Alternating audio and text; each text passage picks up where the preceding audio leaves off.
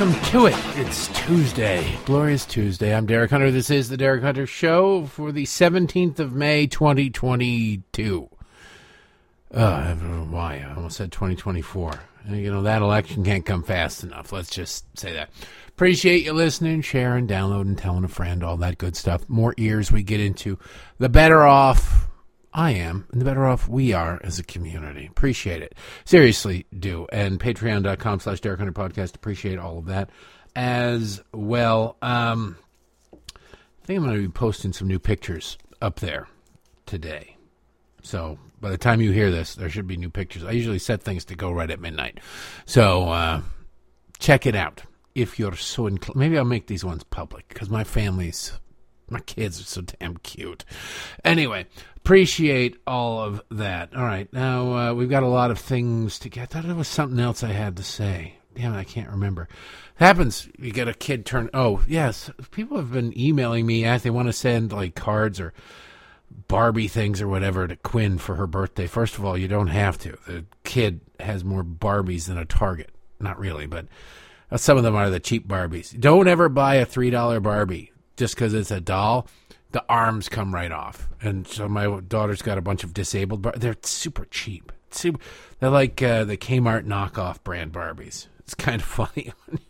like what? Let's put this back together, and then you just it comes a point where you can't put it back together, and uh, it all goes to hell. And you have to try and explain to her about uh, how you've got to come up with a creative either first of all put the barbie away and that becomes the barbie she's obsessed with which is a bit annoying. But uh, the rest of the time you got to kind of uh, t- teach her a new way to play with these various barbies. I kind of find it funny. I bought it i did buy a wheelchair barbie for just such an occasion the problem is that the cheap barbies don't bend at the knees so they're just riding around stabbing everybody with their really flimsy plastic legs but you know, once they stop looking, you take. Anyway, you don't need to know any of that. You, uh, some of you have asked how you can uh, send Quinn birthday wishes or what have you. We're having some of her little friends over to wrestle around in the backyard uh, this weekend. But if you want to send a card or what have you, you can send it to WCBM, to me, care of WCBM, at 1726 Reisterstown Road, R E I S T E R S T O W N Road, Suite 117, Baltimore, Maryland 21208. I'll appreciate it, but the kid, really, honestly, just, uh, you know, wish her happy birthday in your head. I mean, if you want to send something, that's great, but uh, she's going to be five. You could give her stuff from the pile down at the bottom of the pile of toys. She go, "Oh, this is brand new." Actually, I just bought her Legos. I had my first experience of stepping on Legos. I bought her just a regular brick Legos. She had other little Lego sets, but I bought her like a 1500 brick set because she loves building with blocks. And so stepped on it for the first time. God, I've I want to apologize to everybody for everybody I stepped on my Legos. Anyway, there you go. Let's we've waited too long. Let's start the show. We got a lot of things going on. We got a long way to go and a short time to get there. On Eastbound, just watch old Bandit run. Um, like I say, we've uh, we got a lot of uh, things. We had this situation is where we start off. We have to start off with these mass shootings. One, one matters. One, the media is paying attention to, and the other one, eh, not so much. Doesn't really fit the narrative. Now, the first one is in Buffalo monster went in there and killed 10 people in a shopping mall. Horrible, horrible situation. The other one's out in California. The problem was that the shooter out there is Asian. It's not white. Now, in uh, a lot of circumstances for the left, Asians, they count Asians as white because they can't count Asians as a minority, or they just ignore Asians altogether. They can't count Asians as a minority because Asians are doing better than white people in just about every unit of measure. So you sit there and you go, well, it's a horrible, racist, fundamentally racist country. And you go, what about, why is it that Asians and people from India, why are they doing so well in this horrible, racist, oppressive country? And then suddenly everything falls apart. See, Democrats like to lie, really. They like to lie to them. I'm trying to think of a better word, but they, they lie about every single thing. Like if you look at income and school sto- scores and everything. They are they're kicking the butt of evil, evil Whitey. Which I guess maybe I'm surprised they haven't come out with the idea that well, Whitey's just too busy oppressing blacks and Hispanics that they haven't gotten around yet to the Asians, which seems a little bit ridiculous. And if you look at the history of this country, quite frankly, the history of this country is not particularly good about any minority. I mean, you can find the Irish need not apply and all the anti Italian bigotry up in the Northeast. The Northeast hated everybody. But you can find anti Asian bigotry, the railroads, how they were built, Democrats in World War II and the internment camps, all of those things you could easily point to.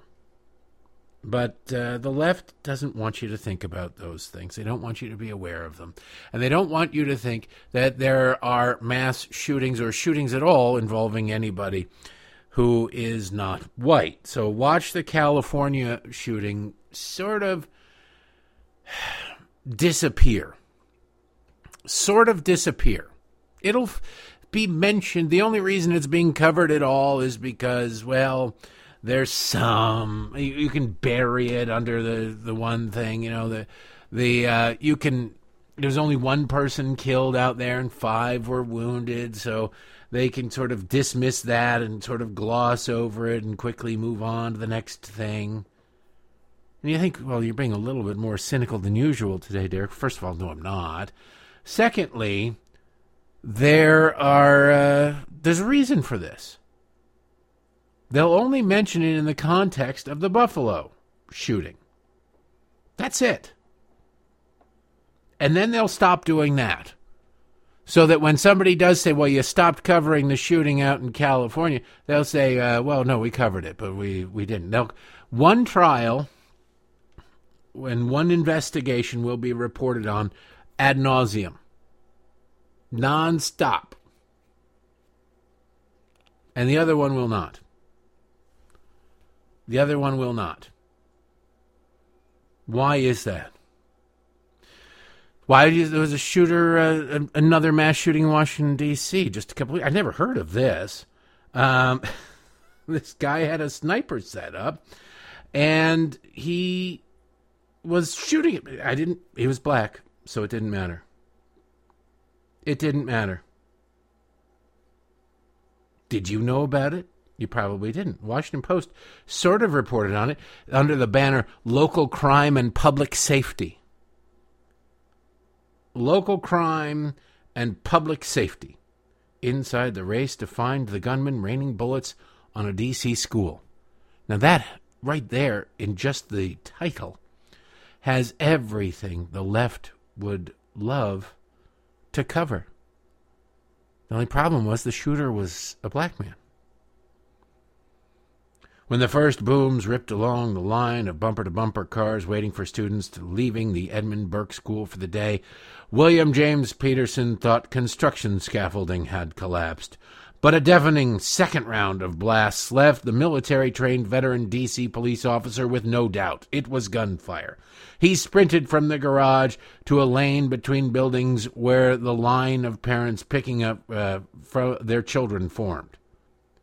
Throwing his protective vest, throwing on his protective vest, drawing his firearm, and breathing heavily, he keyed up an alert tone on his radio. Quote, 4101 Connecticut Avenue, he told dispatchers. I believe we have an active shooter here. Get me units to respond. Harrowing. Did you hear about it? Did you hear about it? This was last week. this was last. Did you hear about? No, you didn't. Or at least I'd bet you didn't. Because the shooter was a black man, didn't fit the narrative, didn't matter. Makes you really wonder about the Democrats' sincerity when it comes to pushing for gun control, doesn't it?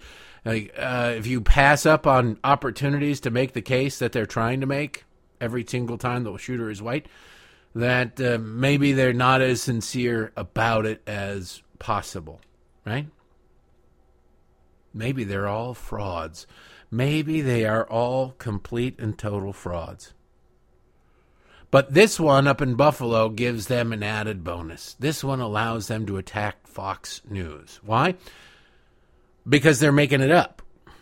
Because they're making it up. Actually, they wanted to attack Fox News no matter what. One of the things this this killer up in Buffalo wrote himself a manifesto, you see.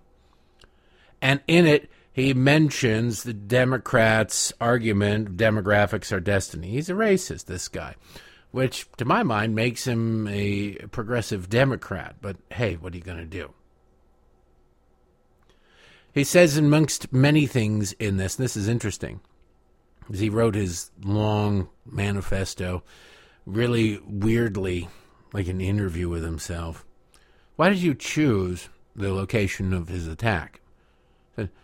It's the black population was there as well. He also, also says, plus New York has heavy gun laws, so it would be e- it would ease it would ease me if I knew that any legally armed civilian was limited to a 10 round magazine or cucked firearms. Hmm. Are you a fascist? He said, Yes, fascism is one of the only political ideologies that will unite whites against ra- replacers. You're sitting there going, "Oh, racism." He also hates. He also hates Jews. He's proud anti-Semite. The proud anti-Semite. Are you an anti-Semite? Yes. I wish all Jews to hell. Go back to hell you where you are from, demon. Doesn't like Fox News. Yet Fox News is being blamed for all of this. It's clear that this person is a lunatic, but he says he describes himself as a leftist. Now, I don't know how many Fox News viewers and Tucker Carlson devotees are committed leftists out there. He says, Did you always hold these views? When I was 12, I was deep into communist ideology. Talk to anyone from my old high school and ask me and ask about me and you will hear that. From age 15 to 18, however, I was consistently I consistently moved further. On the political compass, I fall in the mild, moderate, authoritarian left category. I would prefer to be called a populist. That's weird. He'd prefer to be called a populist.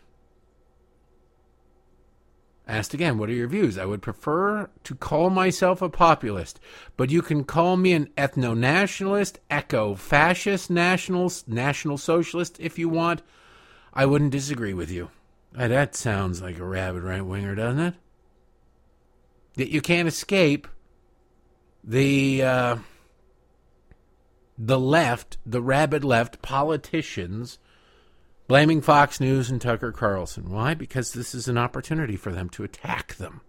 That's what this is. This is an opportunity for them, they think, to do damage to Tucker. Now, nothing they've done in the past has done damage to Tucker. Uh, I don't suspect this will do damage to Tucker. People recognize that individuals are responsible for their own actions. But if we want to play this game, then Barack Obama has to answer legally for the murder of five Dallas police officers that he inspired, right? With his anti-police screeds when he was. Pre- remember that? You don't remember that because it didn't. It got coverage for a little bit, but not much. Barry went down there and gave a speech at their memorial service. That was a really douchey speech, but that was it. That was it. Uh, Bernie Sanders is responsible for James Hodgkinson. He needs to be charged with the attempted murder of Steve Scalise. If we're playing this game, we've got to play this game. We need to find out what the motives of this shooter in Washington, D.C. were. We need to find out the motives and politics behind all of these shooters. You remember the shooting at the Walmart down in Texas a couple of years ago. They immediately blamed Trump on that. Oh, and then there was a mass shooting up in Ohio, I think it was, the same day. That guy was a rabid leftist. That one they kind of dropped like a hot potato. Oh, no, anything could possibly be responsible for that. Who's to say? It's weird how these people work. And you want to know why they disgust us. If they want to know why people are disgusted by this, someone on their own team, someone on their own team commits something horrible, and what they do, they attack us. They accuse us. At the end of his manifesto, this monster writes to conservatives Ask yourself truly, what is modern conservative managed to conserve? What does it seek to conserve? The natural environment? Blah, blah, blah. He goes on to say, conservatism is dead. Thank God. He's not a conservative. He's an environmental lunatic. You want to blame the environmental movement for this belief? You want to add in the racism that Democrats are stoking? Go ahead. You want to say that this unstable kid watched Tucker Carlson and took it to heart? You're insane. You're a rabid leftist. The difference between libertarianism and conservatism is nominal, really, on most things. Yet he's posting memes about modern American libertarianism was largely pioneered by Jews, says, and there's a whole bunch of Jews. Ludwig von Mises, Milton Friedman, others, Ayn Rand. He did not like Jews. He did not like anybody. He was clearly mentally unstable. But if you're going to try and ascribe politics to him, do so accurately. He was a progressive environmentalist nut job the dash of anti Semitism and racism thrown in, an eco fascist. How many people on the left could you describe as an eco fascist? Actually, how many people on the left could you not describe as an eco fascist? Maybe that's a better way to put it. I mean, honestly, if you read this guy's manifesto, he sounds like a member of the squad. The only problem is he wouldn't be invited to join the squad because he's white and he seems racist, so he probably wouldn't want to join the squad. But ideologically, on paper, the dude sounds like a member of the squad. I could go into, geez, you know, you you fill kids' heads with critical race theory, and you you badger them about how they're destroying the planet, and, and of course, some people are going to snap. But some people have always snapped. You can find monsters doing horrible things as far back in recorded history as history is recorded. You can find horrible things being done at the beginning of the last century. You can find horrible things being done all throughout human history. It's because human beings are individuals and the brain doesn't work on some people. And some people are simply sociopaths or whatever you want to blame it on. But it matters and you can't blame it on someone else. There is no well adjusted, normal human being who hears a monologue from somebody, right or left, and goes, Well, that's it. I've got to kill now. That's not the way human beings work. There is something else fundamentally wrong with them, and we cannot live our lives catering to the possibility that somebody out there might be defective and hear what we say and go off the rails.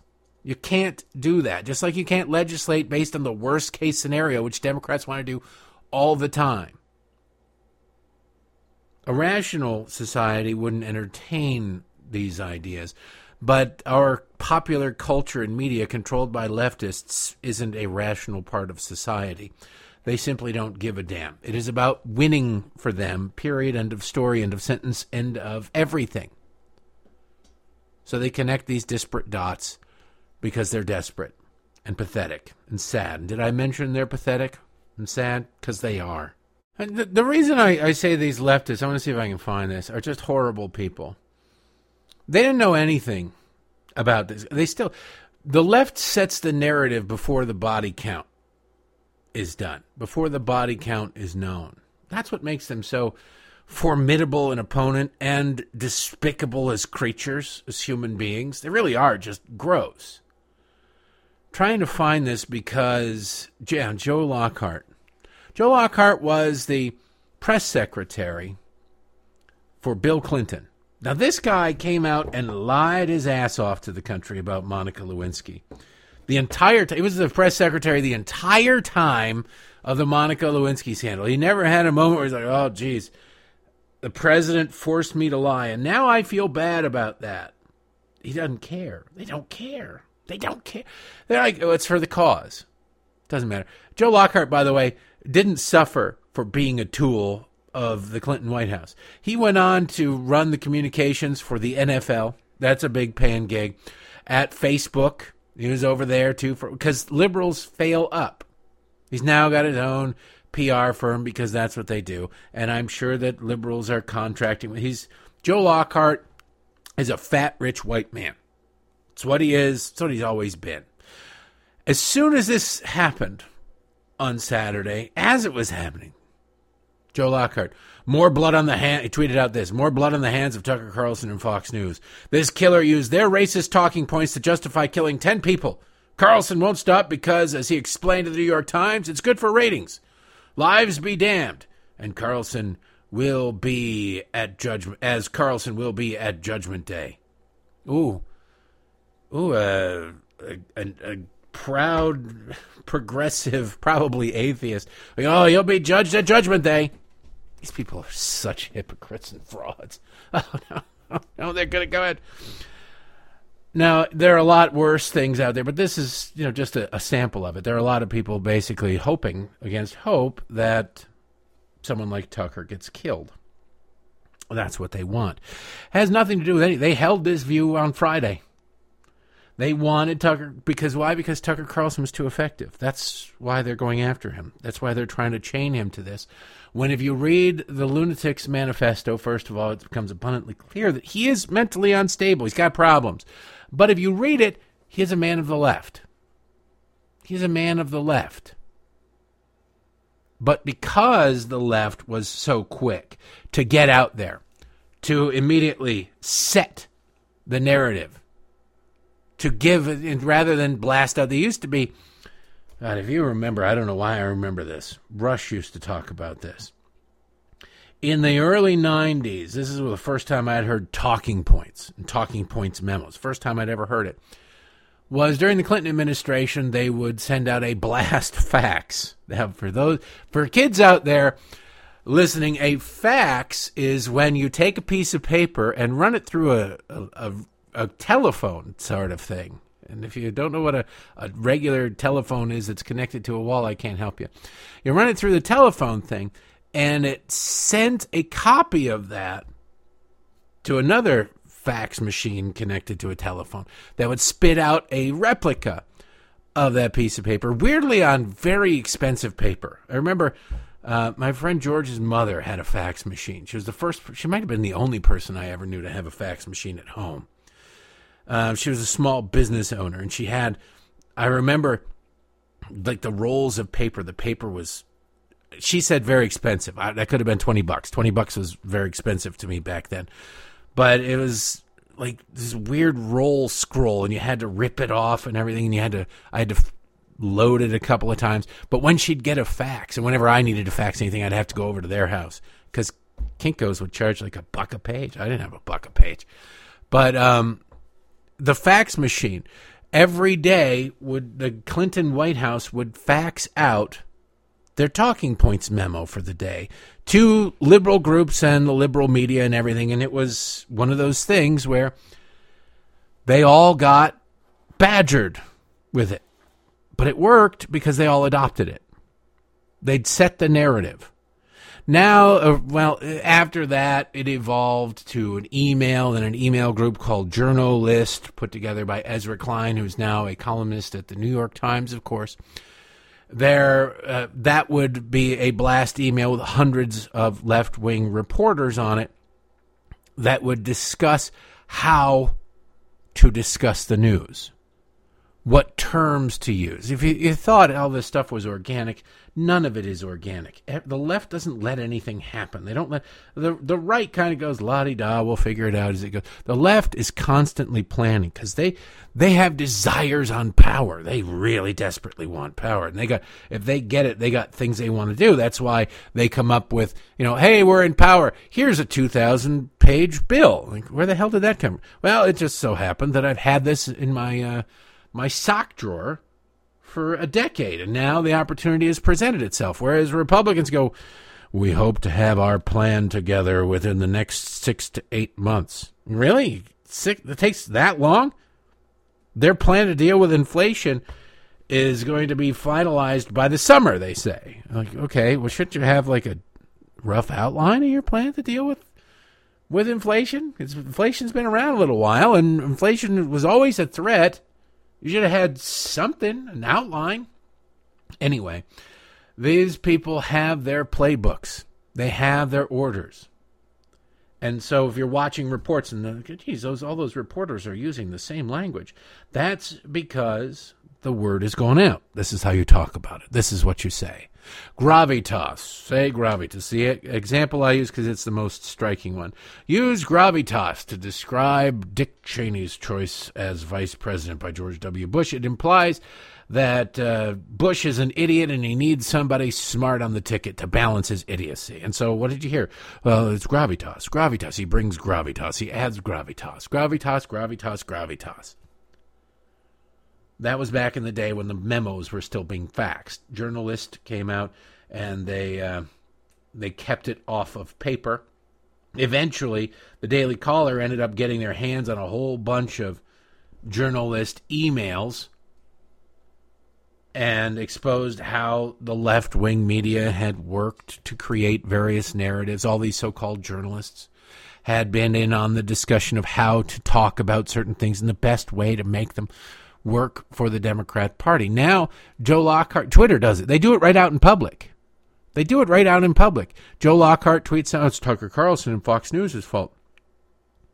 And all the usual suspects getting like, oh, it's Tucker Carlson's fault. It's Fox News' fault. This guy is doing this, that, and the other thing. Forget the fact that he's an environmental nut job, doomsday cultist, anti Semitic lunatic leftist who really could be a member of the squad. Forget all of that stuff he watches Fox. There's no evidence that he likes Fox. In fact, he's attacked Fox in his man- manifesto, but it doesn't matter. He's declared himself a member of the authoritarian left, and what does the authoritarian left do? They say he's a right winger. Mm, no, I get it. You don't want the credit for your work. Sometimes, you know, things don't work out for you. Do you think the guy who built that bridge in that famous video where it's wobbling back and forth, remember that bridge that was wobbling back and forth in the wind and then eventually it collapsed? I bet that guy wasn't didn't list that bridge on his resume. Oh, you know that bridge that uh, everybody loves watching the footage of collapse? I designed that bridge. No.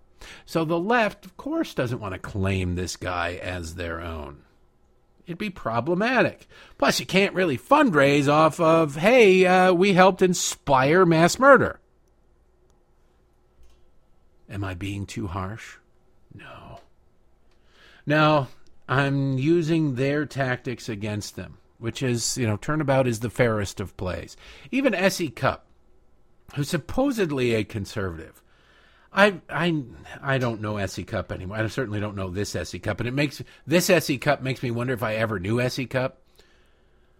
But I'll never forget. I never found her particularly interesting or bright.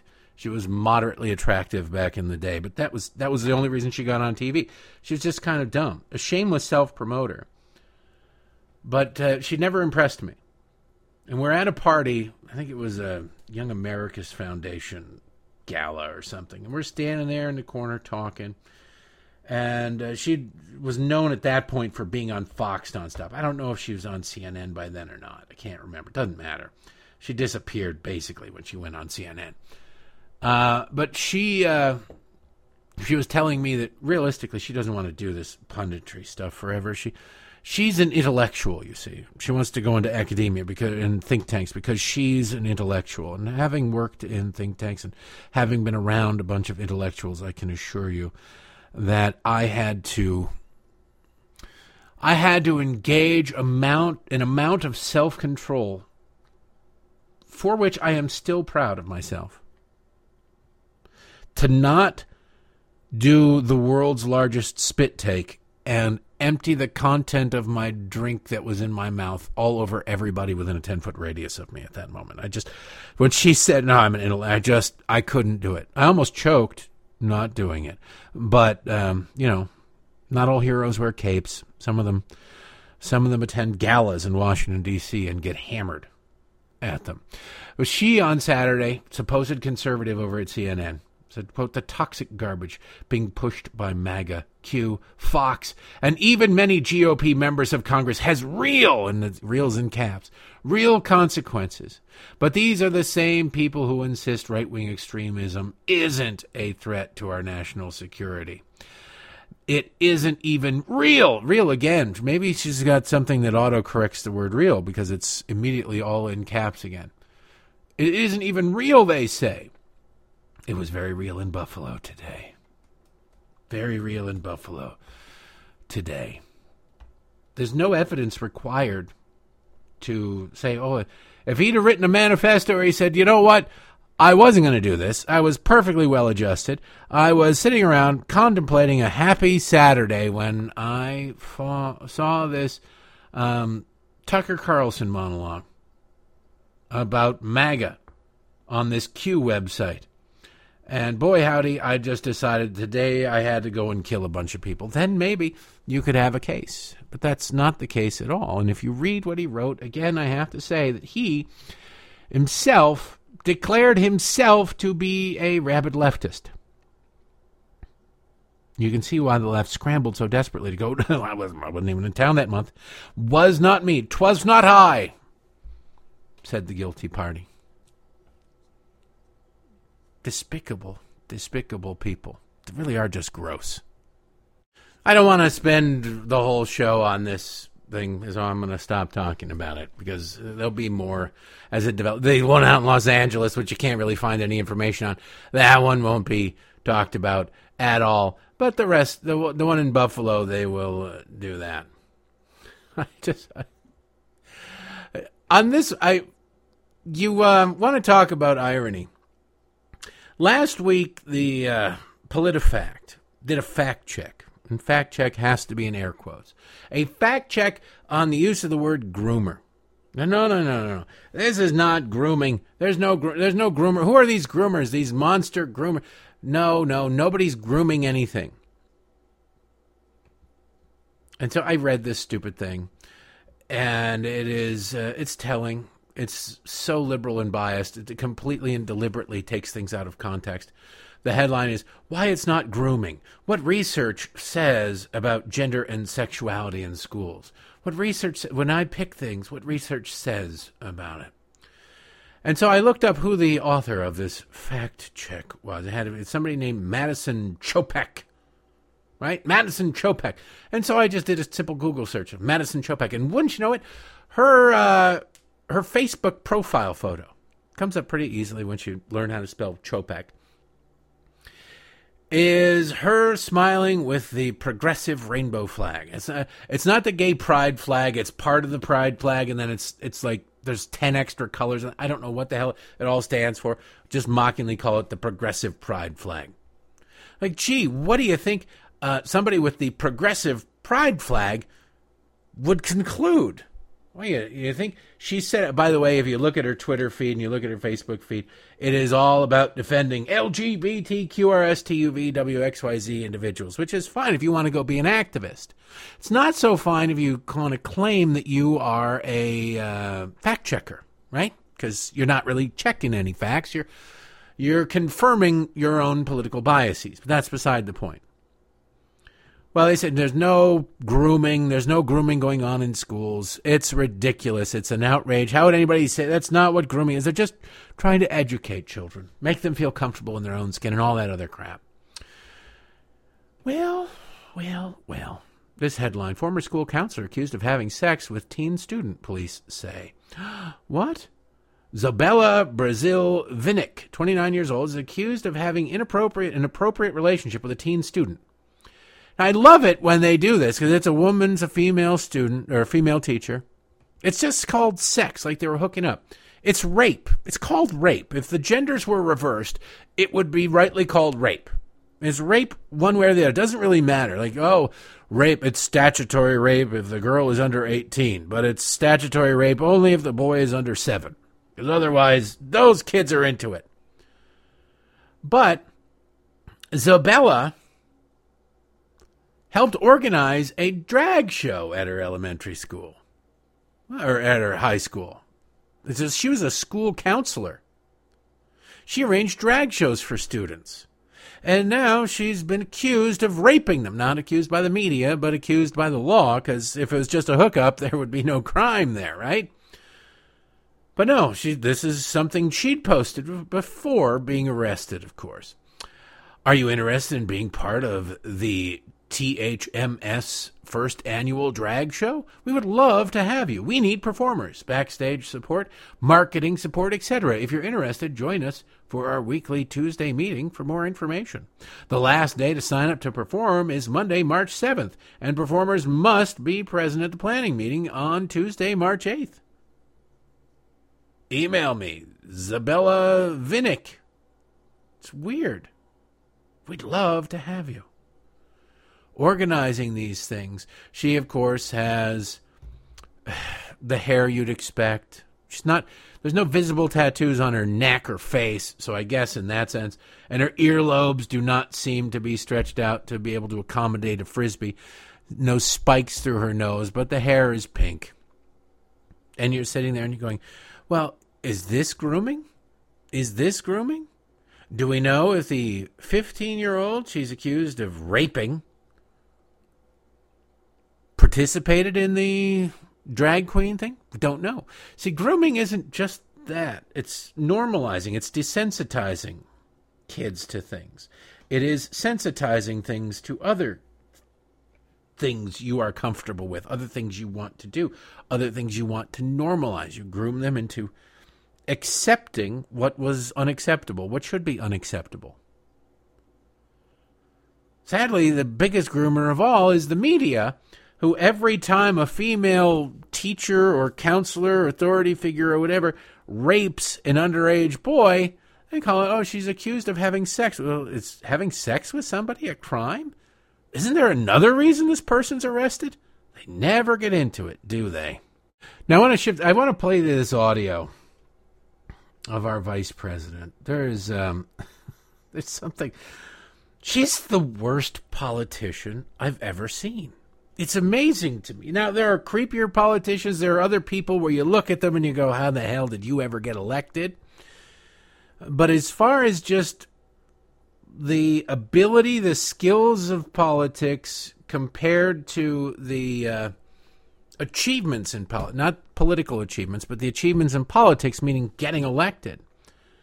You have to wonder how the hell this person managed to get elected in California. Granted, it's California, but uh, get elected the Attorney General of the state of California and then get elected to the United States Senate from the state of California. Because the second, like that's a that's a pretty impressive leap to go from Willie Brown's side piece, his girlfriend, to Attorney General of the state. You would think most mortals would be ruined by the fact that they got their first job in politics by fooling around with the boss. That might be. Uh, problematic for a lot of people, but it's it's not. Not if you're a Democrat, anyway. I don't know if there's an equivalent on the right or not, but the Democrat, it's it's a resume enhancer, as they say. But uh, to go then to Attorney General, you could say, well, granted, the Attorney General who pays attention to the Attorney General's speeches, you go to a, a rally for an Attorney General, and there's like family there. Nobody cares. It's the Attorney General. Okay, I could understand that. But when you go to the United States Senate, when you make that leap to the United States Senate, there are a lot of people who want to be in the United States Senate. A lot of people who want to be in the Senate. So they uh, fight for it. She had to be better than the other people running for the United States Senate. How bad were the people running against her in the primary for the United States Senate? How bad had they had to have been? It just has to be, you know, like, was there a corpse? Was there somebody promising to murder a whole bunch of people? Like, how do you win in that? How does she, how do people vote for her and go, oh, you know what? She's just wonderful. She's the one we must have. I honestly don't get it. But uh, she won. And then she thought, well, I've won. I haven't served an entire term in the United States Senate yet. But you know what? I've been so successful that I've got to run for president of the United States. And boy, howdy, could you not have asked for more glowing press? She was the first woman of color running for president of the United States with a, a realistic chance, a viable chance to be the uh, the next president of the United States. Oh my goodness! Oh my goodness! Oh my goodness! And then the wheels fell off. I mean, actually, they never really put the wheels on. She was terrible, terrible as a candidate. The fundraise, every opportunity she had to not suck, she sucked. Pretty simple, pretty straightforward. She dropped out in December. The first primaries and caucuses were held in January. So she didn't make it. She raised a ton of money and didn't even make it to the first vote. Now, Scott Walker catches hell because he did the same sort of thing, burned out before he got even to the first vote. Scott Walker did not have the entire left wing media complex propping him up like Weekend at Bernie's. Kamala Harris did. They were giggly gaggles of reporters following her around, glowing coverage, and she still was so awful that she didn't make it to the. I'm looking up now the California. She won. California has a a, a voting system where it's the, the open primaries. Everybody sort of the two top vote getters in the primary. You can have your party known, but the two top vote getters go against each other. And so she ran against in 2016 another Democrat named Loretta Sanchez, who was had to be just I mean she was a member of Congress, had to be just terrible, and that's how Kamala won. She could only beat another Democrat. But she's an awful politician. Hey, have you been down to the border? I haven't been to Europe either. Well, God, tone deaf. Tone deaf. And so over the weekend, Kamala was at this event on climate change.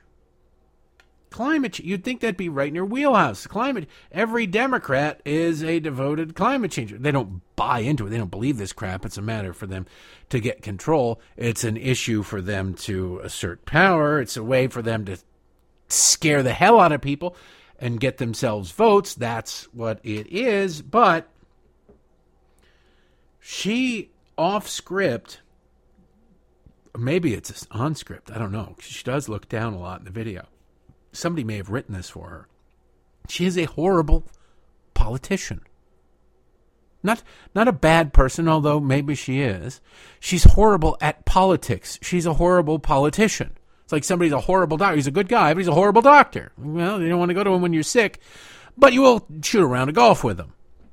She's a horrible politician she can I'd never realized how incoherent she was. My only interactions or, or memories of Kamala Harris for the 20 minutes she was in the United States Senate were at the confirmation hearings for various members of the Supreme Court, three of them.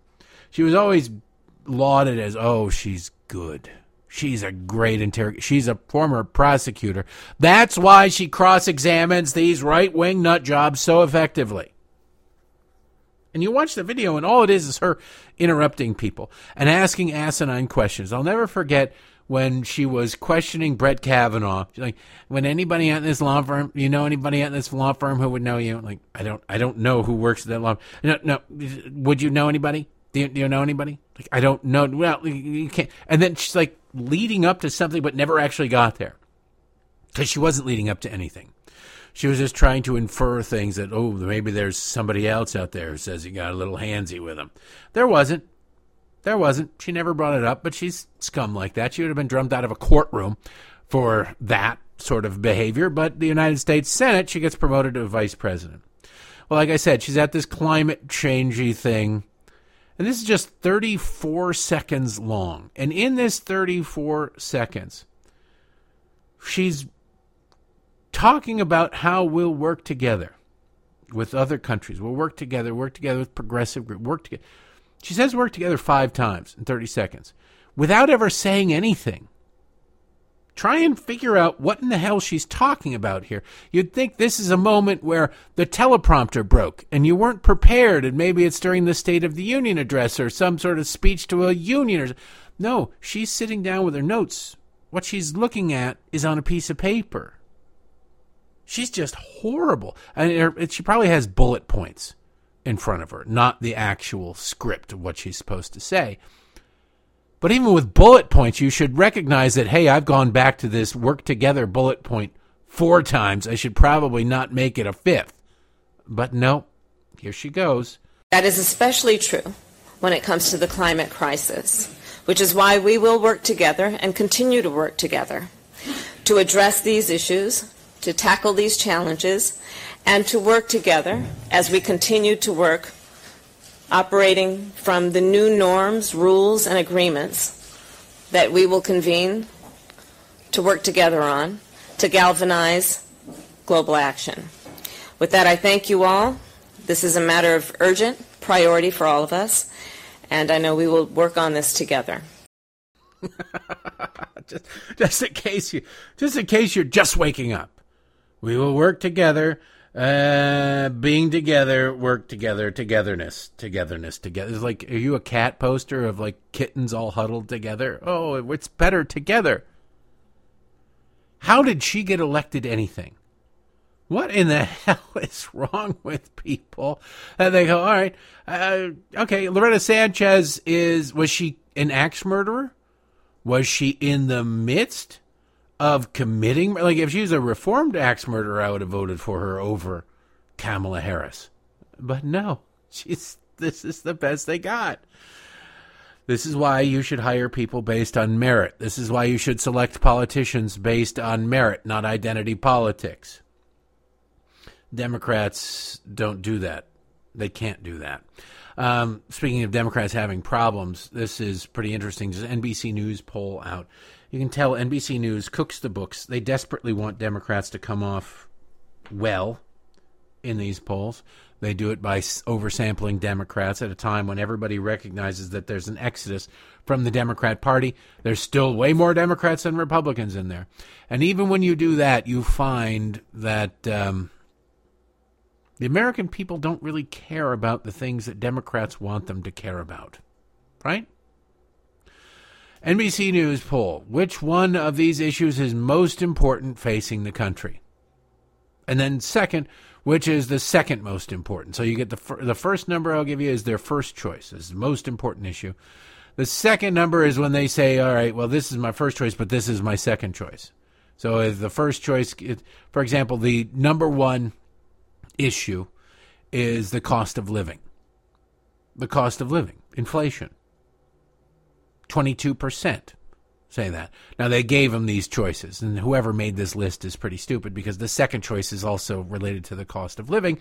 It's jobs in the economy, inflation, jobs in the economy. The economy is inflation, the cost of living is inflation. They're both inflation. So the cost of living 22% said that's the most important. Jobs in the economy 18% said they're the most important. When you look at cost of living people said it's either their first or their second most important thing 36% jobs in the economy it's 33% when it's you add them together. Abortion 10% 10% now those are the people who are voting on abortion. I told you about them all the time. These are the people who are going to vote on abortion no matter what. Either they're pro life or they're pro choice. It doesn't matter. If it's your number one issue, whichever side of it you fall on, is your vote is already baked into the cake. Right? We know how you're going to vote. If that if everything else be damned, that's what you're going to do. But you have to go down a ways. You got immigration and the situation on the border. 9% say it's their top issue. Another 11% say it's their second issue. So combined first or second, it's 20%. Not good for Democrats. Climate change, only 9%, top issue. But then you get down to here where it's the war between Russia and Ukraine. 7% is the first choice. When you add in the second choice, it goes up to 16%. Yet you get Mitch McConnell in the United States Senate the other day saying the war in Ukraine is the most important issue going on in the world today. You've got the President of the United States and Democrats and Republicans fighting desperately for $40 billion to send over there, which is a huge sum of money, particularly for a small, corrupt country. They simply don't care. The American people aren't interested. Do we wish Ukraine well? Of course we do. But do we sit down there and say this, uh, you know, we must drop everything? Absolutely not. Absolutely, positively not under any circumstances. By the way, the same NBC poll, they did right track, wrong track for the country. You want to find something that really encapsulates bad times ahead for the Democrats, at least as of now. Never spiked the football on the five yard line, but said the uh, NBC News 75% say the country is on the wrong track. That is the highest number since 2008. Just 16% say the country is on the right track. Also the lowest since 2008. who the hell? Who the hell is the? Who are the sixteen percent are going? You know what? This is pretty good. I like the fact that gasoline is about five bucks a gallon. I like the fact that every day we're setting new gas prices. I love the fact that everything we buy is way more expensive. I saw this meme on uh, Facebook the other day. It might have even been posted by my sister, but it was out there going, "Oh, you know, everything is more expensive." Uh, they're calling it inflation. Why not call it what it is? It's corporate greed. Like every corporation around the entire world all at once decided, let's jack up prices. Let's do now's the time to pounce. Let's price gouge. And every mom and pop shop across the country said, hey, let's join in. Let's do that. No single business out there said, you know what? We're not going to play this game. We're going to keep our prices low. In fact, we're going to lower them a little bit more so as to make it up on volume. It's always people who don't understand capitalism who are the harshest critics of capitalism. I don't get it. Yeah, let's all do this all together. That'll screw over everybody. And the gas company's like, yeah, let's do that. And the trucking industry says, well, this is great. This is wonderful. We can raise the prices for, and uh, everything that we've made by jacking up our prices is immediately consumed by the cost of diesel being about seven dollars a gallon. Couldn't possibly have anything to do with printing trillions of dollars. It couldn't possibly have anything to do with mismanagement by the Biden administration. It couldn't possibly. It has to be evil, evil corporations. Except even leftists are out there saying, you know, Joe Biden's problems might not have caused everything, but they certainly made it worse. Left wing Vox, V O X, they can always be counted on to accuse Republicans of anything and everything. They are good, loyal Democrats, but every once in a while they accidentally tell the truth. They have a piece up now Biden's American Rescue Plan worsened inflation. The question is, how much? Huh. What do you know about that? Every once in a while, a stopped clock is right twice a day. With President Joe Biden's legislative agenda stalled in Congress, the American Rescue Plan and the $1.9 trillion stimulus bill Democrats passed in March 2021 may stand as his biggest achievement. But did it contribute to the country's current inflationary mess? The massive spending law, which includes $1,400 checks for each family, blah, blah, blah, said uh, some economists argue that though this came at a cost of making inflation worse, new consumer price index released Wednesday showed prices up 8.3% compared to the year before. They conclude that it actually did make things worse. Vox did, not Fox, Vox. U.S. had significantly worse core inflation than comparable economies. Why? Because they compared it to the rest of the world, and our inflation rate is three or more percentage points higher than just about every other country in the world. That comes down to the policies of the President of the United States. Not corporate greed, not price gouging, just reality. Inconvenient as it is. We, we, we do have a new press secretary, a new mouthpiece for the administration. It's really sort of amazing the hiring practices of this president of the United States. There is no standard. Things that would get you destroyed, the cancel culture, people would come after you left and right. They are uh, points of pride, resume enhancers for the left. It's weird how that works out. You have to. You're oh, you're on board. Okay, well, let's do this. You you hate this. You hate that. You got this horrible track record of. Okay, sure, yeah, no, let's do this. Karine Jean Pierre.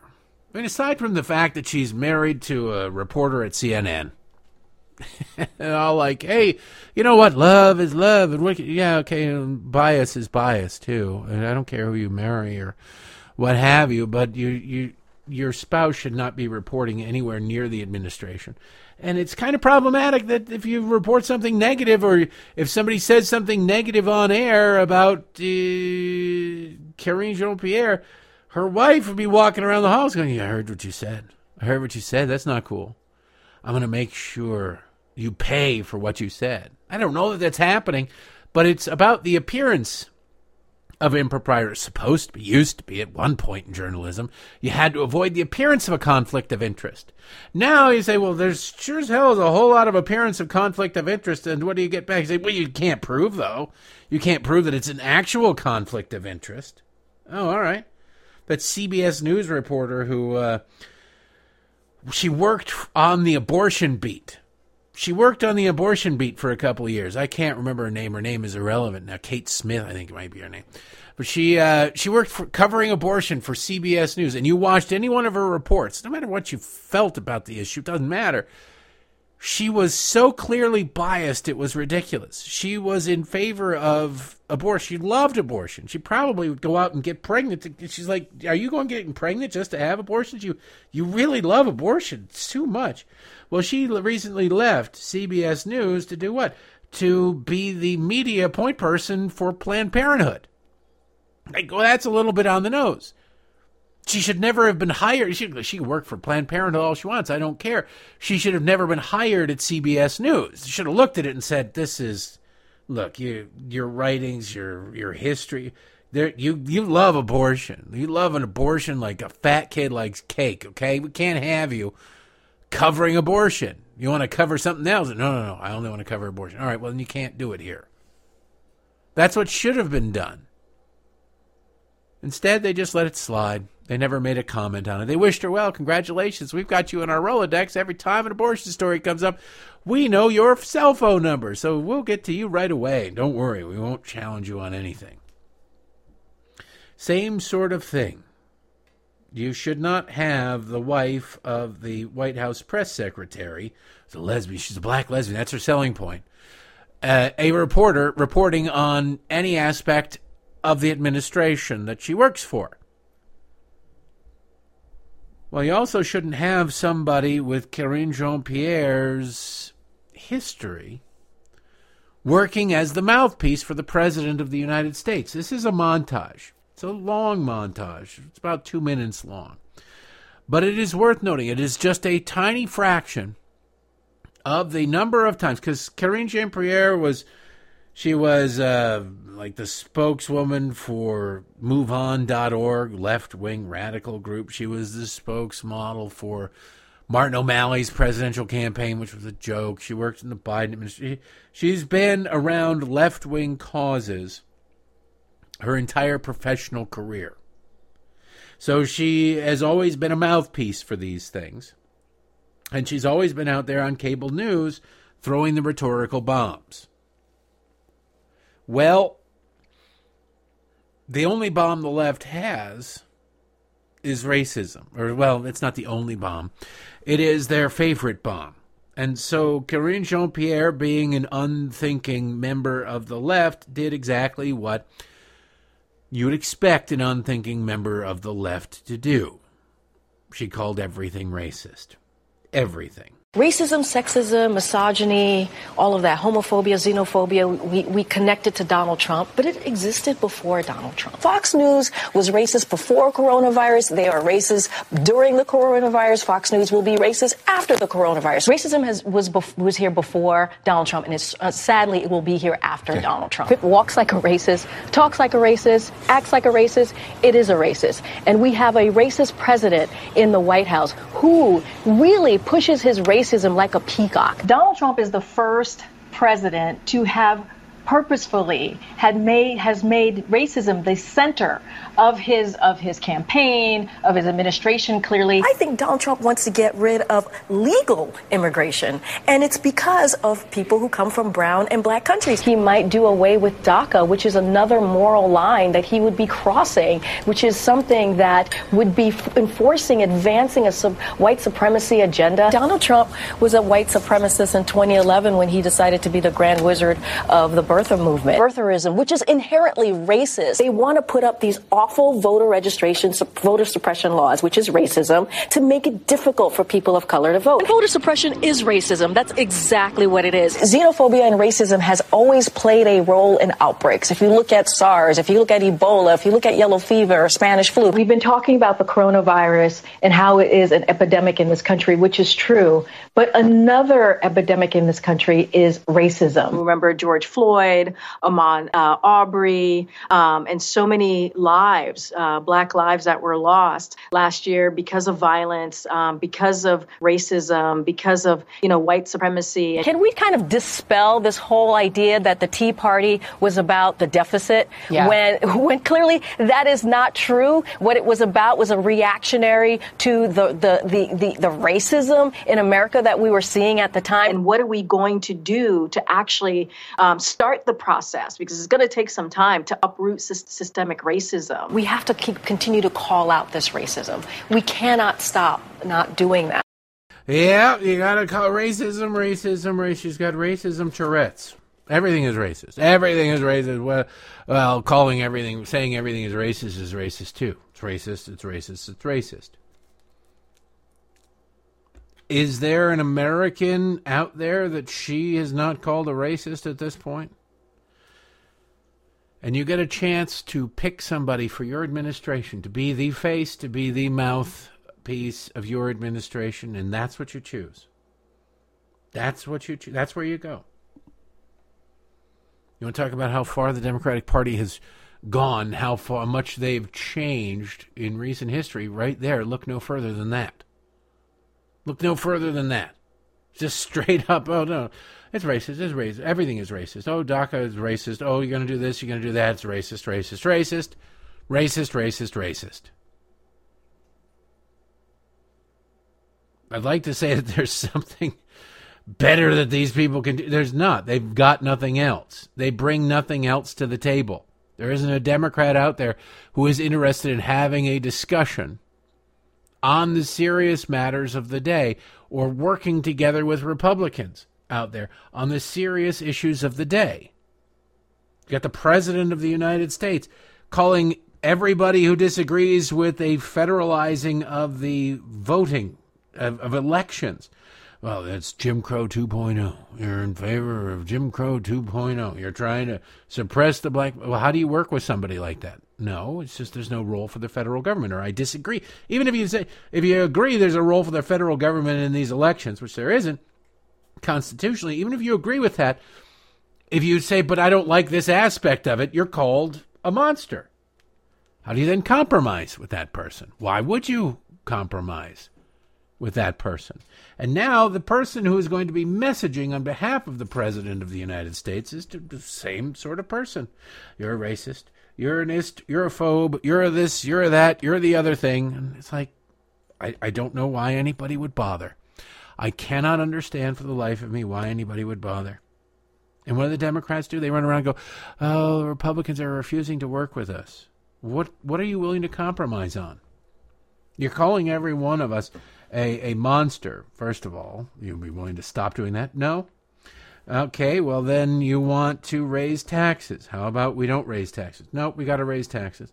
Uh, you want to regulate businesses into oblivion. How about we don't do that? No. You want to mandate the use of technology that doesn't work. You want to maybe change. Nope, we're not doing that either. How do you work with somebody like that? You can't. You can't.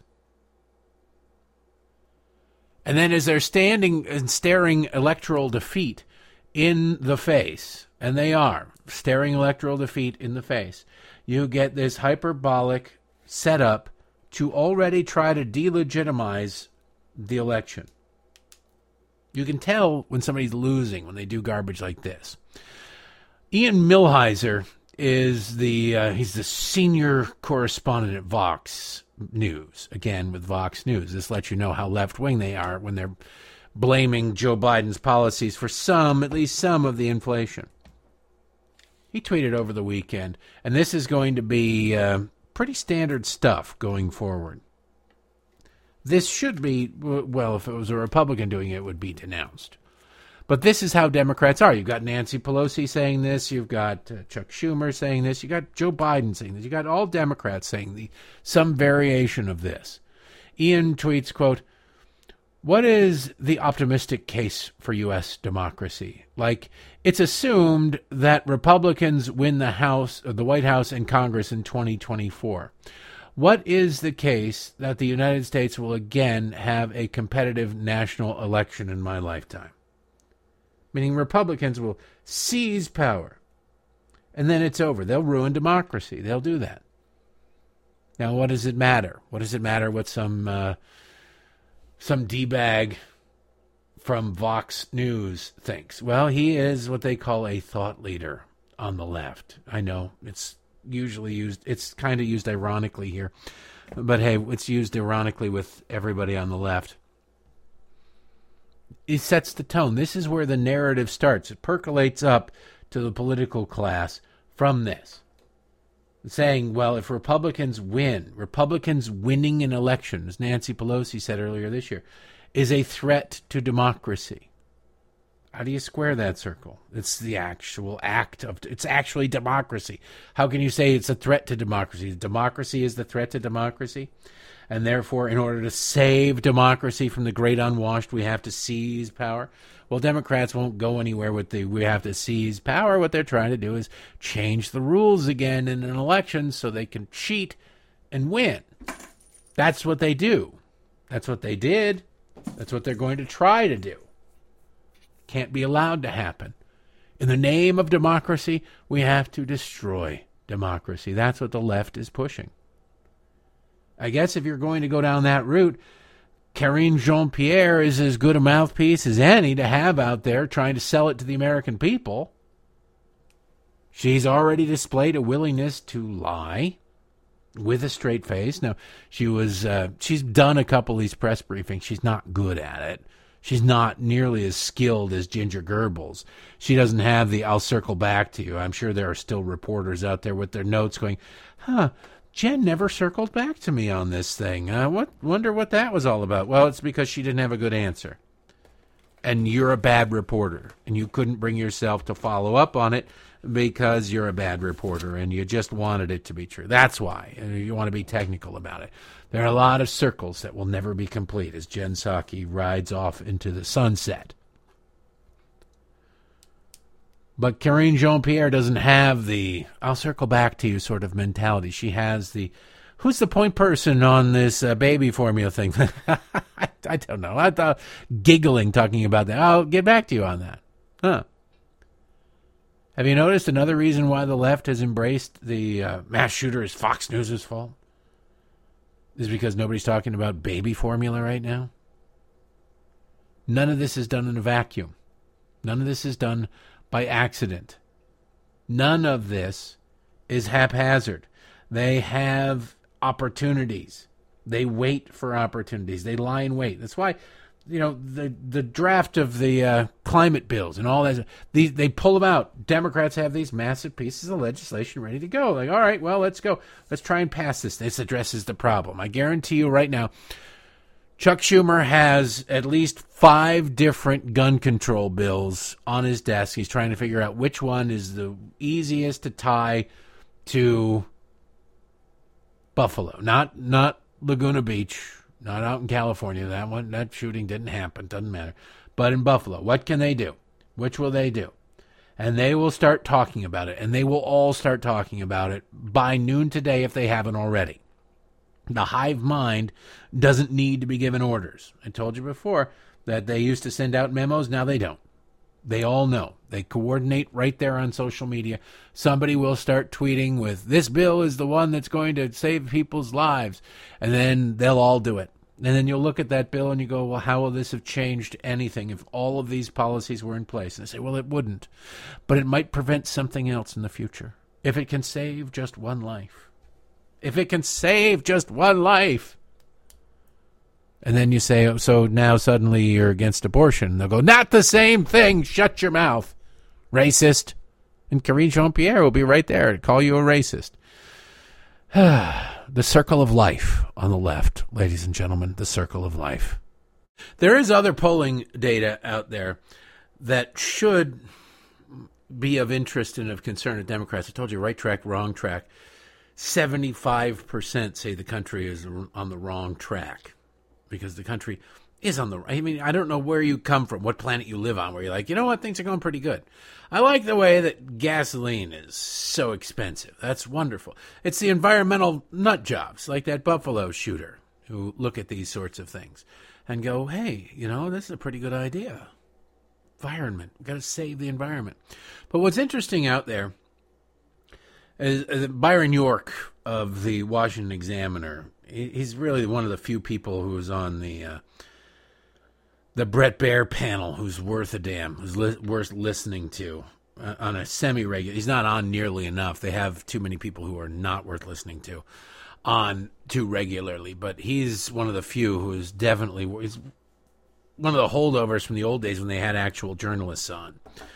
Um, said uh, they found that they asked the question Do you consider yourself to be more of a supporter of Donald Trump or more of a supporter of the Republican Party? 34% are supporters of President Trump, and 58% are consider themselves supporters of the Republican Party. Those are the highest numbers, lowest number for one, and highest number for the other that has been recorded, that has been reported. So it's interesting that uh, we'll see. I don't know. Depends on what happens at the Pennsylvania primary. But the last set of primaries was all about Donald Trump, according to the media. It had nothing to do with Donald Trump, but it was all about Donald Trump, according to the media. Then we come to Pennsylvania. That's the next big one. Ohio. J.D. Vance got now. Oh, all because of Donald Trump. I don't. I don't know. Maybe I wasn't paying that much attention to it. I don't live in Ohio, but I know that J.D. Vance was also adopted by Tucker Carlson, for example, adopted by Fox News as their candidate in Ohio, or at least by the hosts as their candidate in Ohio. That might have been a factor too. Now you've got a situation in Pennsylvania where all a bunch of people are adopted by various people. There are three main candidates. I don't know who's going to win. I will support whoever the Republican is. Not that I'll, you know, going to quit my job and go campaign for them or anything, but I will support whoever the Republican nominee is in every race because whoever the Republican is, even a nominal Republican, is better than a nominal Democrat. And there really aren't very many nominal Democrats left. But Donald Trump has, inter- has endorsed Dr. Oz up there in Pennsylvania. Why? Nobody's really uh, been able to explain to me why Dr. Oz is worthy of an endorsement, other than the fact that Donald Trump likes famous people. He likes being famous, and he likes famous people. He is uh, he holds personal vendettas, so if you say nice things about him, he'll be more inclined to support you. But if you say mean things about him, he'll be more likely to be against you. Down in Georgia, his choice for governor, former Senator David Perdue, is not going to come close to winning. The incumbent governor, Brian Kemp, is going to win the Republican nomination. Now, will Brian Kemp win the general election? I don't know. Will Donald Trump spend most of the general election railing against Brian Kemp, who he blames for losing Georgia? I don't know. I honestly don't know. But as a Republican, as a conservative, I don't appreciate anybody involved putting themselves ahead of victory. Because a, a victory for Stacey Abrams in Georgia would be a disaster for the country. And so I hope she loses. I hope whoever the Republican nominee is wins. And I would like to think we lived in a world where the Republican Party, members of the Republican Party, would have the same view. But thanks to the Never Trump Goon Squad, we don't. We don't. They have bastardized this party. It's kind of funny that they've gone from never Trump to never any single Republican. Not a single one of them. like, okay, now you're actively campaigning for Democrats. I think that's kind of a, you know, can we dispense the, with the idea that the Lincoln Project is anywhere associated with conservatism? Can we? Can we? Should we? Should because you're not. It's just pathetic. But I watch these people scramble, and I, you just sit there and you go, "This is all about money. This is everything to do with money. Period. End of story. Money is what makes the world go round. That's why there's going to be a push by Democrats to ram through more of Joe Biden's spending. You would think in a situation where you look at the polls and you find that literally no one likes what Joe Biden is doing. No one likes what Joe Biden is doing. It's wildly unpopular. And it has been a proven disaster that government spending would not be the priority that it is, that you would sit there and go, all right, well, maybe we need to step back. But you will not. They will not. Bill Clinton had the good sense after his first two years, even a little bit before his the midterms there when he got his ass handed to him, he had the good sense to sort of go, all right, we need to find a third way. We need to find a middle ground. I need to come up with some conservative things I can support to try and stop the hemorrhaging. And he did. He was reelected. He stopped the hemorrhaging. Joe Biden just let it bleed, baby, let it bleed. So you end up with this situation where the Washington Post, they just want to spend more money. They want to spend more money and spend more money and spend more money. Washington Post has a story today that is kind of telling about how government works and doesn't work. An estimated 130 uh, $163 billion from pandemic unemployment benefits was stolen or misspent. The money may never be recovered. Now, Brian Riedl, who is an economist at the Manhattan Institute, I used to work with him at the Heritage Foundation. He tweets out in response to that $163 billion stolen or misspent from one program. For context, 163 billion would fund an entire year of the federal highways, transit, and veterans health care or give each household $1,250. He then adds commentary clearly, we need to put Washington in charge of more of our lives. Solid work.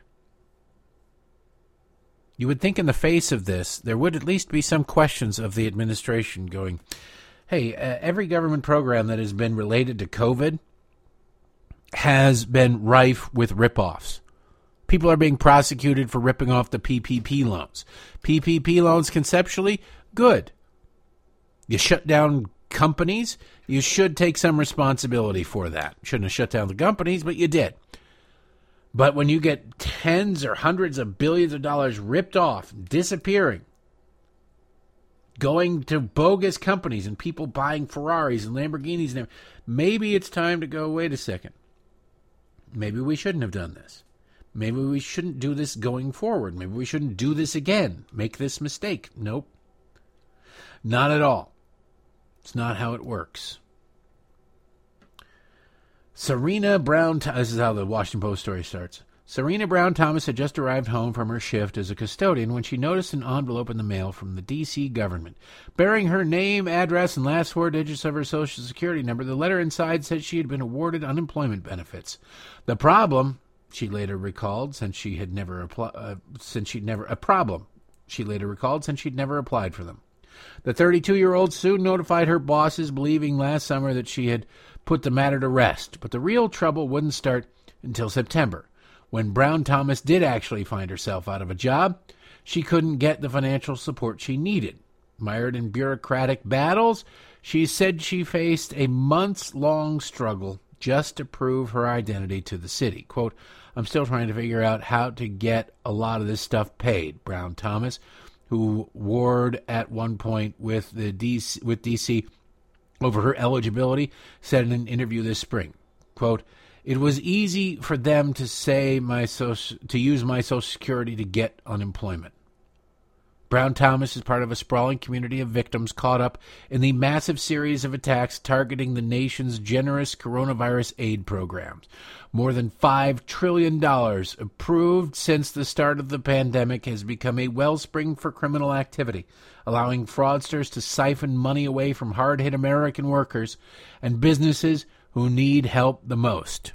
Five trillion, and they're saying 163 billion was ripped off. That's just in one program. That's not including the PPP loans. That's not including everything else they were throwing money at in a panic, in a tizzy, in a freakout. And you would think you would look at this and go, wait a second. We need to stop this. At least take a breath. But no, the Biden administration is calling for more. They're calling for 40 million, 40 billion dollars for Ukraine for what we don't know. It's not clear but only about 33 billion of it is actually going to Ukraine related expenses and the rest is being spent on left-wing causes. Then the president has another, what is it, 2 trillion, 3 trillion, it's hard to keep track of, spending he wants for COVID relief. He wants more money for more testing and more vaccines and more this and more that and more the other thing. And if you're going to spend more money on more vaccines, shouldn't you at least now at this point be uh, required to prove that they work?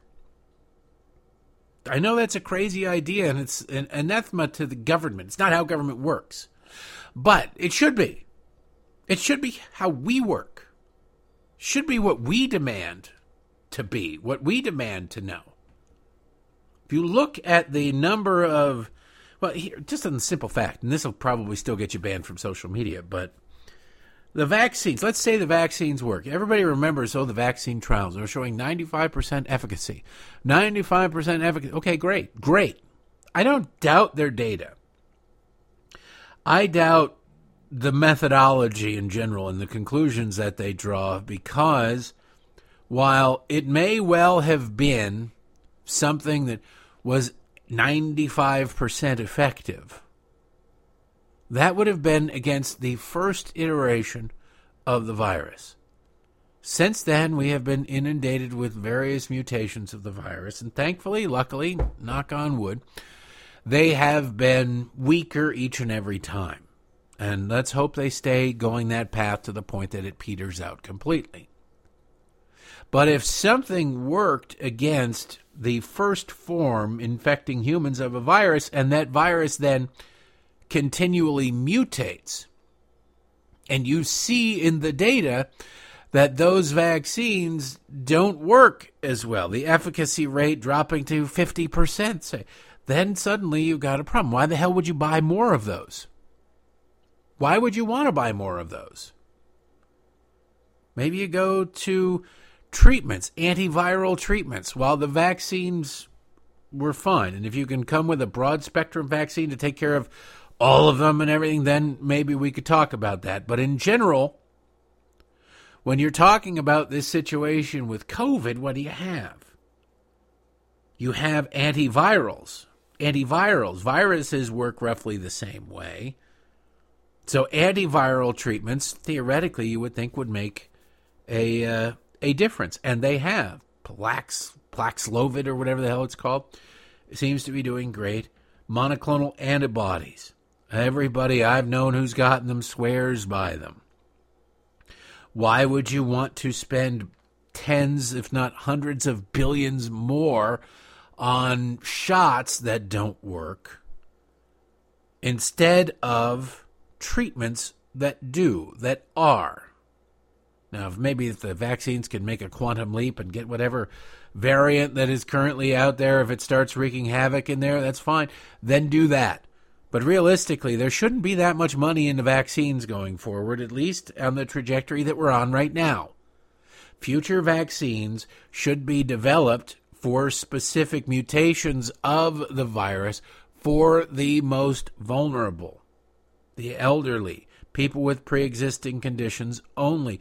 Those are the people who are still dying by and large from this. These are the people who are getting hospitalized because of this. The nursing home community, the retirement community, those are the people who should be the focus of it. There's not enough money in that. So the pharmaceutical industry is going, all right, well, we can keep just, you need a sixth booster. Let's do it. And the administration says, yeah, let's do it. Let's it's a matter of control. They need to keep the ability to reinstill the fear of COVID back into the population. That's why you're seeing, you know, oh my goodness, we could be uh, we have to be ready for another surge, another surge, another surge. There's always going to be another surge. Will it matter?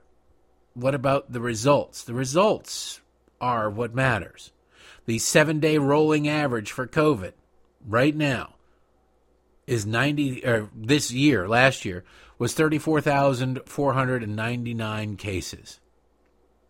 The seven day rolling average right now is 90,303 cases, a tripling of the number of cases. But if you look at the deaths, the seven day rolling average a year ago was 615. The rolling seven day average of deaths, again using the broadest calculations for what constitutes a COVID death, is 302. Each one of them a tragedy, but each one of them counts for half of what the number was last year.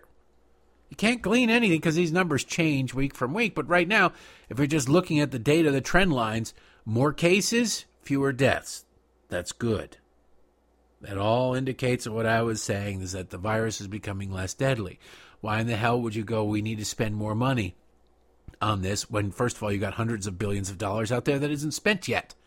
You've got states scrambling to find new ways to spend the money they don't need. Reclaim that money. That's not how our government works. They're very generous with our money, or actually our grandchildren's money. Our money spent, our kids' money spent, our grandchildren's money. Their credit cards are about to be maxed out, and we've got uh, another round of we need at least a couple trillion dollars to go. These people will never, ever, ever stop. They have to be stopped. President of the United States. He was finally asked on Friday about the baby formula shortage. See, he had that uh, event at the White House on the baby formula shortage on Thursday, but it was closed to the press. It was closed to everybody and anybody. They didn't didn't have anybody in there. I played you that audio yesterday about. Well, you know, uh, I'll play it for you again, but. Ginger Goebbels in one of her command performances saying, "Oh, I um, we had the CEO of Target and Walmart here to talk about the baby formula shortage. Like, why are they talking about the baby formula shortage? Are they refusing to sell more baby formula? Are they hoarding it? No, they don't manufacture it. So what good is having them on there about it? Uh, it didn't matter. They just needed to make it seem. Most people won't think critically about why the hell are the CEOs of these companies there. Um, so it just seems as though they're doing something, and they didn't have any cameras in there or any proof of this event actually happening because, you know, you put a camera on Joe and God knows what you're going to come out with, especially something he doesn't really give a damn about. Oh, he, Joe Biden cares about the children. No, no, if, if it was Ensure, that would impact Joe directly. But Joe has a young grandchild uh, with Hunter. I'm not really sure he's super proud of. I'm not sure how good of a grandpa he is for anybody and he has the other kid with uh, that Hunter had with the stripper. But Joe has never once acknowledged that kid. Never once. Not even. Not even. He says I've got seven, six grandkids, and he's got seven grandkids. They just don't count the the one that he had with the stripper. Um, I guess it would make the family reunion really awkward because uh, Hunter slept with the stripper while just after Hunter had left his wife for his sister-in-law well, he was cheating on his sister-in-law with the with many strippers and many porn stars and prostitutes and whatever else you got. It's just it's it makes for an awkward family reunion, to say the least. So, first, I want to play you what uh, Ginger Goebbels said on Thursday about the baby formula shortage again, because it sets up what the president says. But the president contradicts her. Ginger Goebbels says we have done every, we've been on top of this from the beginning. We've been doing everything we could, doing everything possible, and now we're going to start doing other stuff, which is weird because if you're doing everything you could, everything possible, you, you should have already been doing everything that you you uh, could do, right? Should, but um, she it can't be both. We, I'm doing everything possible, and we've been doing everything possible from the beginning. And now we're going to start doing X, Y, and Z. Well, why didn't you do X, Y, and Z before? Shut up. That's the response from the left. But listen to it because she does say in here that they have done everything. They've been on this thing for a while. They've been. It's not Johnny come lately. It's not. Oh, I guess we have to do something about this because people won't shut up about it which is the realistic response. It is, she says, that they've been on this thing. When will parents be able to get the formula they need? What is your best sense of when store shelves will be stocked again? Well, I think it's also important to note that the reason we're here is because the FDA took a step to ensure that babies were uh, taking safe formula. There were babies who died from taking this formula, so they were doing their jobs. We have been working, this administration has been working for weeks now to address in anticipation of where we thought there could be shortages. Um, we have also seen uh, an increase over the last four weeks of uh, supply available, pri- uh, which hasn't been an increase over the four weeks prior to the recall. That is a good sign. But obviously, the steps the president took today are an acknowledgement and a recognition that more needs to be done, that we do not want parents, mothers, families out there to be stressed and worried about feeding their babies. That is why the president today had conversations with the CEOs of Walmart and Target, why he had conversations with Reckitt and Gerber about efforts to increase production, why we're taking steps to ensure that we are uh, making a, a, a we are uh, making WIC dollars available to a range of other supplies. So we're working, we're seeing increases over the last couple of weeks. More needs to be done. We're going to cut every element of red tape we can cut. We're going to work with manufacturers. We're going to import more uh, to expedite this as quickly as possible. They're on it, man. They're on it. We've been on this thing. We're doing this, that, and the other thing. By the way, the thing she says about babies died. Baby, yeah, babies got sick. Four babies got sick. Two of them died from a rare bacterial infection. They shut down the factory because it was the common denominator in there uh, back in February, and they crawled through that factory meticulously and haven't found any of that bacteria. They haven't found uh, the the, the factory, according to Abbott Labs, the Abbott Corporation, whatever, that uh, owns it, that makes the baby formula there. And if this were not true, somebody would have refuted it by now that there is nothing showing that this uh, deadly tragedy was a result of what went on in this factory. That the FDA has found nothing, and the FDA admits that they have not found anything. And you have to sit there and go, okay, well, at what point do you admit that you've made a mistake? And if you're government, you never, that point never comes. That point never comes. but it'll be interesting to follow that. Now there's political pressure on Biden. Now, Biden was asked about this. He made the mistake of meandering semi close to a reporter on Friday and was asked about this. Hey, dude, uh, should you have maybe done some stuff sooner? Because if you, your administration shuts down the largest manufacturer of baby formula in the country back in February, you might want to say, hey, we you you're going to shut it down. We we should probably have some kind of plan in place to replace what they're bringing to the table. Okay? No, Joe Biden's answer is uh, it's snarky. It's nasty. It shows his character. This story makes him look bad. It makes him look disconnected. It, it shows him uh, unconcerned. Now, that's who Joe Biden is. He doesn't give a damn. He wants power for himself, and he likes the trappings of power. He doesn't give it, to the extent that he cares about anything. It's only to advance that end. So his answer is um, sounds like a bit of an a hole, to be honest with you. Listen to it for yourself. Mr. President, uh, Republicans have said that your administration should have anticipated this baby formula shortage before. Are you satisfied with your administration's response so far?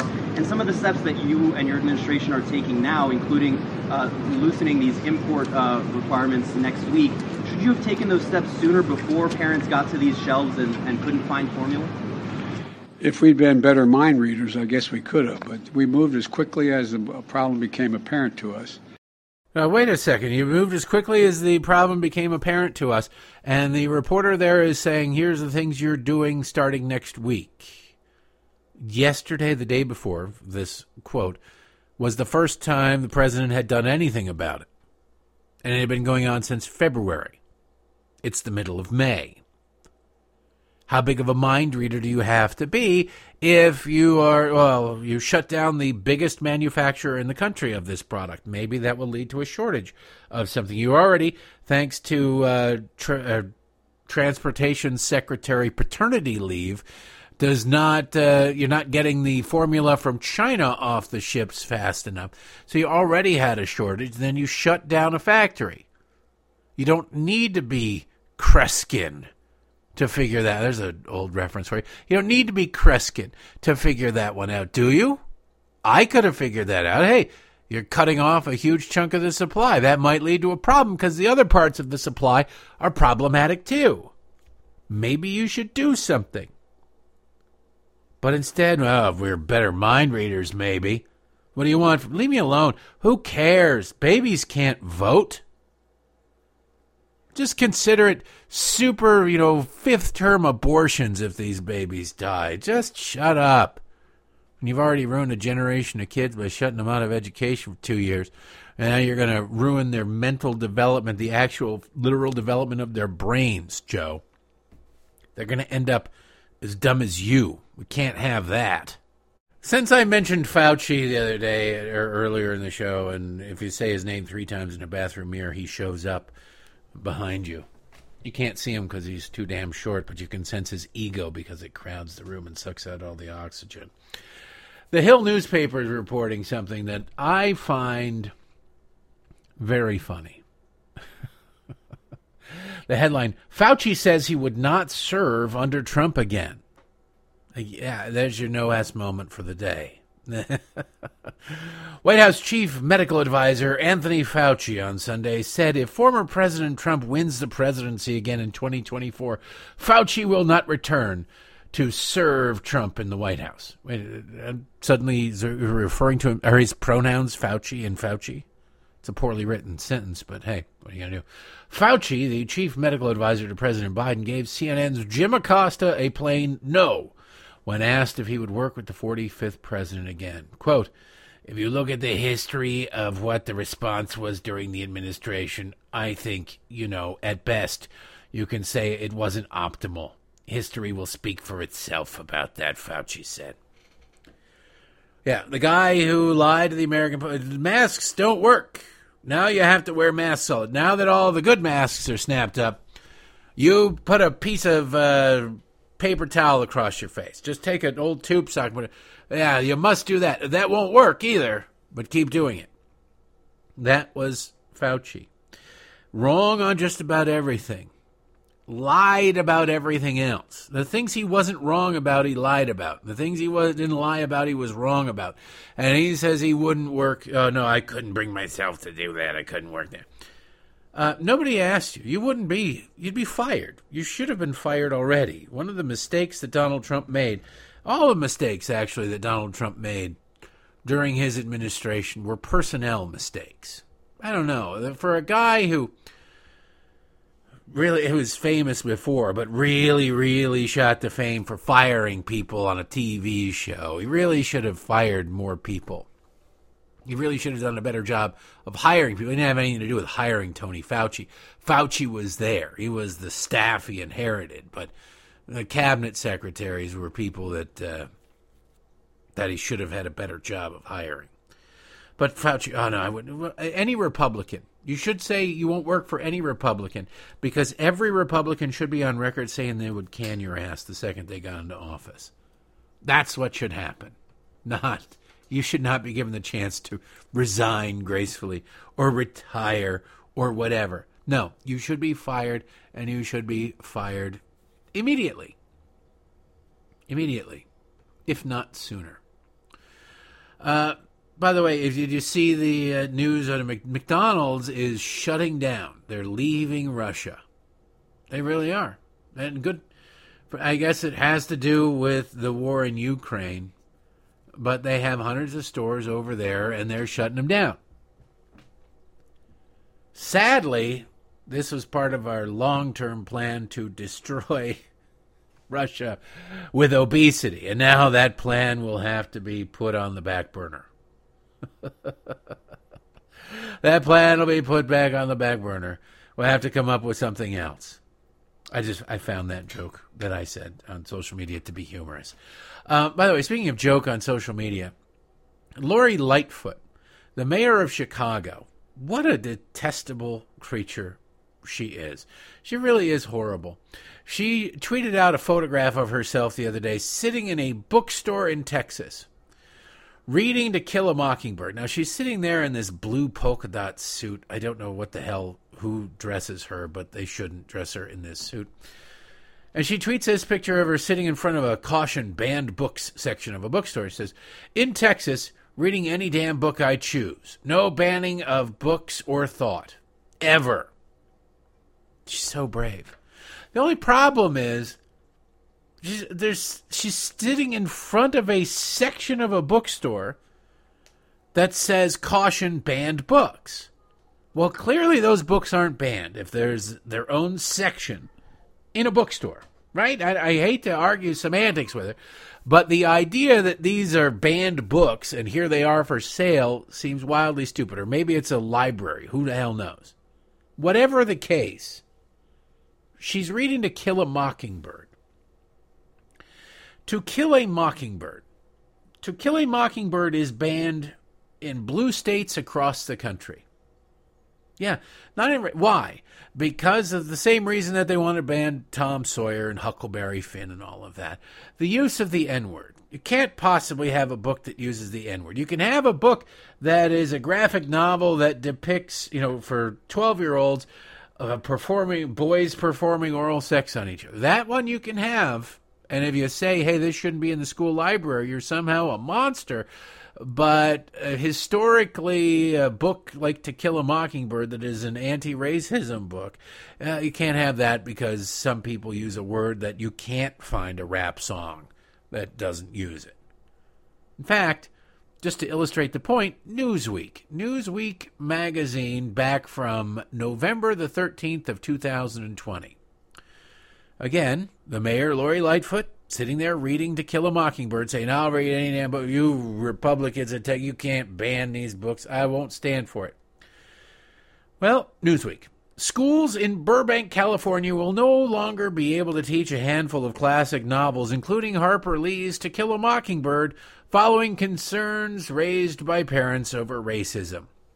Middle and high school student English teachers in the Burbank Unified School District received the news during a virtual meeting on September 9th. Until further notice, teachers in the area will not be able to include in their curriculum Harper Lee's To Kill a Mockingbird, Mark Twain's Adventures of Huckleberry Finn, John Steinbeck's Of Mice and Men, Theodore Taylor's The K, uh, The Key, I don't know, C A Y, and Mildred D. Taylor's Roll of Thunder, Hear Me Cry. Four parents, three of whom are black, challenged the classic novels for alleged potential harm of the district's roughly 400 black students. All but Huckleberry Finn had been, had been required reading for students in the district. This is California. This is Gavin Newsom's California. This is deep blue California. And Lori Lightfoot is there reading it, trying to take a dig at Republicans. How dare you, Republicans? How dare you try to ban these? I will read these books. And the book she's holding is the book that is banned across the country by Democrats because of racism. Because of racism, because sensitive children might be exposed. Well, what's funny about this, on top of everything else that's funny about this, is you've got a situation where the left tells us that this country is fundamentally racist. Fundamentally racist. So you would think that a book exposing fundamental racism, racism in general, societal racism, would be required reading by the left. But no, they don't want it out there. They don't want it out there because it doesn't fit the narrative. Atticus Finch is a white guy, and he does the right thing. He saves the day. He's the hero. And you can't have that. That's what it's really about. It's actually racism that they're perpetuating under the name of banning racism. Liberals are that dumb. Anyway, we're out of time for today. Have yourself a great one. Hopefully, it's not raining wherever you are. It's supposed to rain where I am. But uh, we'll be back tomorrow, rain or shine. That's the beauty of this whole thing we do. Have yourself a great one. I appreciate you listening. See you tomorrow.